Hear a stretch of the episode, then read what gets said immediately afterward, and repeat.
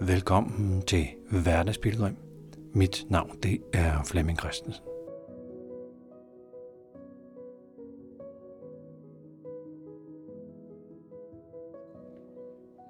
Ja, jeg er kommet ud på min morgenvandring. Og jeg er på den lille vej bag ved vores hus. Det skal blive regnvejr i dag. Det er det ikke endnu.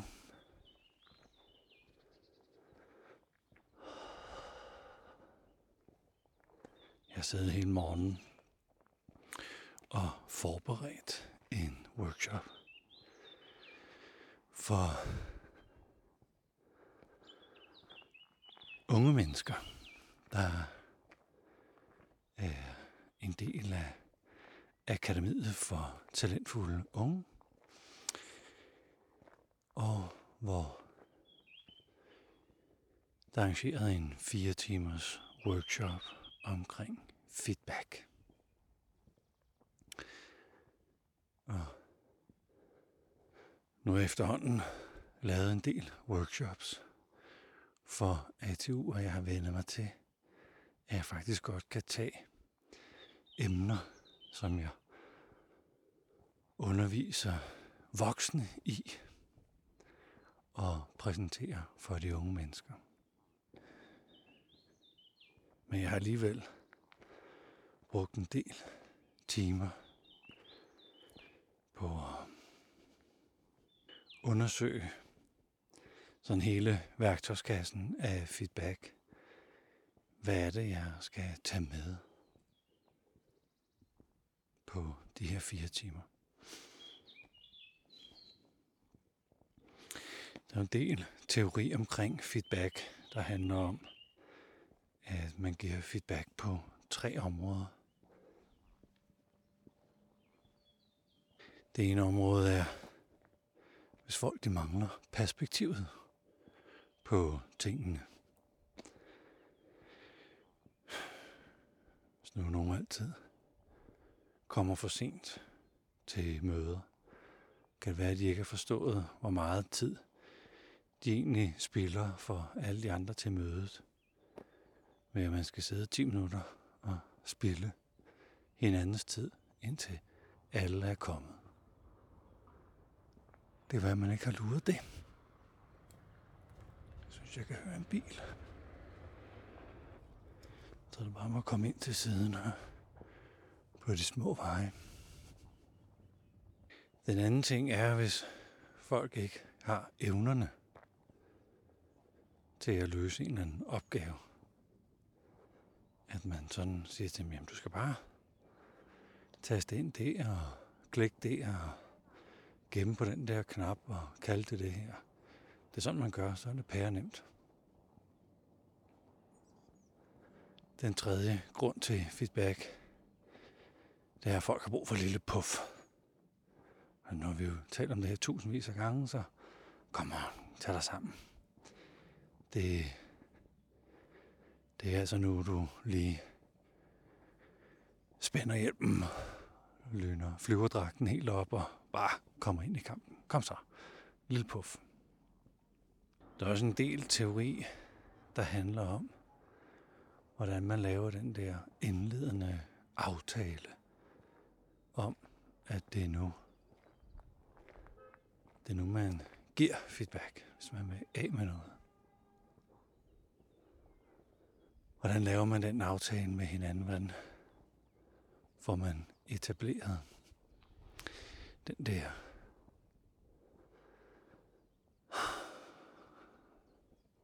tilliden til, at hey, jeg har faktisk en eller anden, jeg gerne vil sige til dig. Og så er der noget omkring, at der er en ting, det er at give det. Der er en anden ting omkring at modtage feedback. Men der er også noget med at opsøge det. Så det her med, at vi kan være fantastiske til at have trænet i at give god feedback.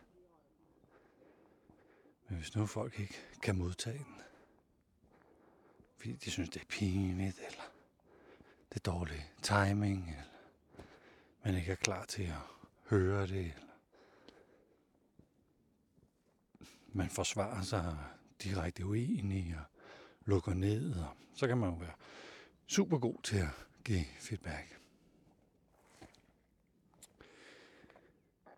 Men hvis folk ikke vil modtage den, så nogle gange kan det være en stor fordel at træne i at modtage, før man overhovedet træner i at give den. Og så er der den her del med at opsøge feedbacken. Det er svært, fordi få mennesker ved, hvad de godt kunne tænke sig at få feedback på. Medmindre det er inden for noget super, super, super målrettet, og man har en lærer, eller en coach, eller en instruktør i tennis, eller guitar, eller kemi, hvor man godt kunne tænke sig at få noget feedback med det samme på. Det jeg laver om, det er på rette vej. Men ellers er det meget, meget svært for folk at finde ud af, hvad det er, de gerne vil have feedback på. Så det der med, kan du ikke bare give mig noget feedback? Så jo, det kan man jo godt. Skal jeg frit vælge, så kan det være, at man kommer ind på noget, hvor modtageren tænker, det kan jeg da ikke bruge til noget. Kan der komme noget andet feedback? Så lige så længe det ikke rigtig er målrettet, eller der er fremsat et præcist ønske om noget specifik feedback, så er det svært at give folk noget feedback, hvis det er for upræcist. Så er der en hel masse teori, som jeg lige nu går og overvejer, skal det med? Vil det være nyttigt? Eller skal jeg gå direkte ind og træne feedback? Og jeg er også spændt på modtageligheden hos de unge mennesker. Det er jo gymnasieelever. Så det er en særlig aldersgruppe, hvor man stadigvæk sådan er ved at forme sin personlighed. Så er det... Hvad gør feedback der? Er man meget åben? Eller tager man det som et angreb? Er man egentlig træt af at høre alverdens kommentarer på, hvad man skal og bør, så man er blevet sådan lidt, kan jeg ikke bare få lov til at være mig selv, eller hvis du skal se noget om mig, så se noget, jeg kan bruge. Noget, der er anvendeligt med det samme. Jeg ved det jo faktisk ikke. Så jeg tror også, at jeg må bruge den første times tid på at undersøge lysten til feedback. Eller skolesystemet og forældrene og omgivelserne har forpurret lidt den der rene glæde ved at få noget feedback, man kan bruge til noget. Og så kommer jeg frem til sådan kernen af det, jeg tror feedback i bund og grund skal bruges til. Jeg tror kun, det skal bruges til at være en gave til andre mennesker. Så hvis nogen giver mig feedback, så skal jeg jo et eller andet sted sidde med følelsen af, wow, fantastisk, tak skal du have.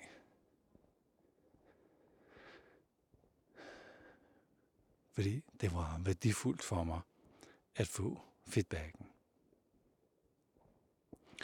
Og selvom det kan være noget vanskeligt, altså budskabet kan jo godt være vanskeligt. Vi kan både befinde os i et dilemma med, skal vi sige det, skal vi ikke sige det. Det kan også være ømtåleligt at sige sandheden eller få sandheden at vide. Det kan også være lidt tabu-agtigt. Hvis folk har dårlig ånden, hvad skal man sige det til dem? Eller er det feedback? Eller det kan godt være, hvis man er tandlæge, og man sidder med ens eget ansigt tæt nede i hovedet på andre, at det ville være ret passende at sige til en tandlæge, snup en mint, eller sådan et eller andet. Eller giv tandlægen noget feedback. Så der var også de her situationer, hvor man egentlig skal være ret. Ofte skal man være ret modig. Man kan komme til at sådan stikke næsen lidt frem, eller driste sig selv lidt, når man skal give noget feedback. Men min idé om feedback er, at det altid skal være gavnligt for den anden. Altså det er jo bare frustration. At man lufter sin frustration. Og det kan man også gøre. Det er jo fint, og så kan man rydde op bagefter og sige, det må du undskylde. Jeg lige fik sagt det på den måde. My fault. Undskyld. Men feedback, når man får feedback, så skal man nærmest, man skal have den der, wow, sejt, at der var nogen, der stak næsen frem, var modige nok, og ikke sagde det i frustration, eller ikke, at det ikke kom som skæld ud. Vi skal stå med sådan nærmest lidt stoltheden over, at der er nogen, der var modige nok til at give os feedbacken.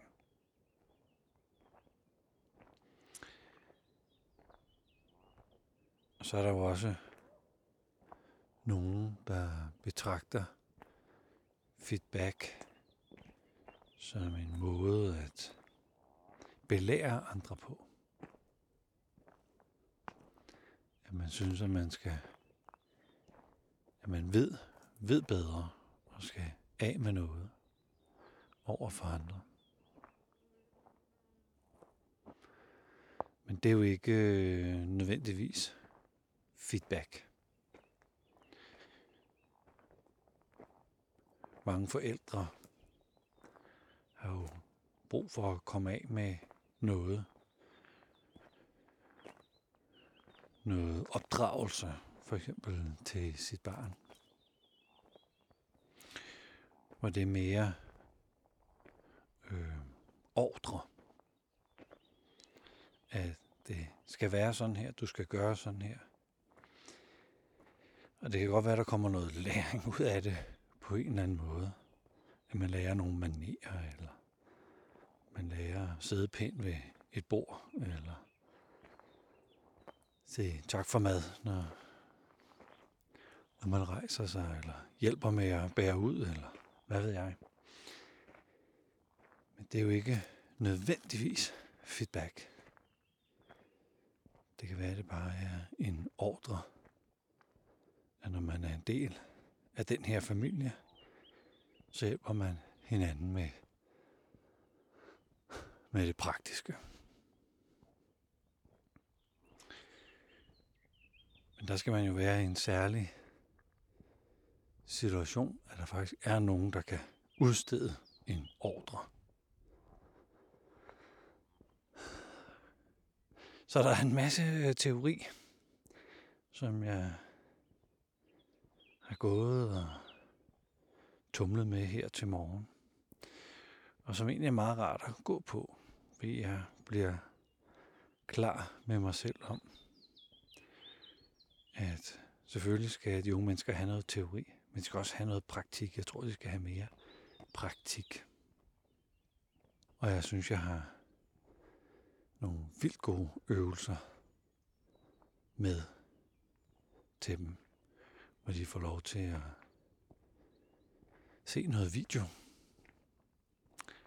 Og så får vi en snak om, hvilken slags feedback vi vil give til de forskellige personer i de små videostykker. Det er en god måde at træne på. Det går ikke ud over nogen, der ikke er en ven, som man skal sige noget til. Men man kan træne sådan lidt ufarligt. Feedback. Ja. Det var det, der skulle med på min morgentur i dag. Tusind tak, fordi du lyttede med.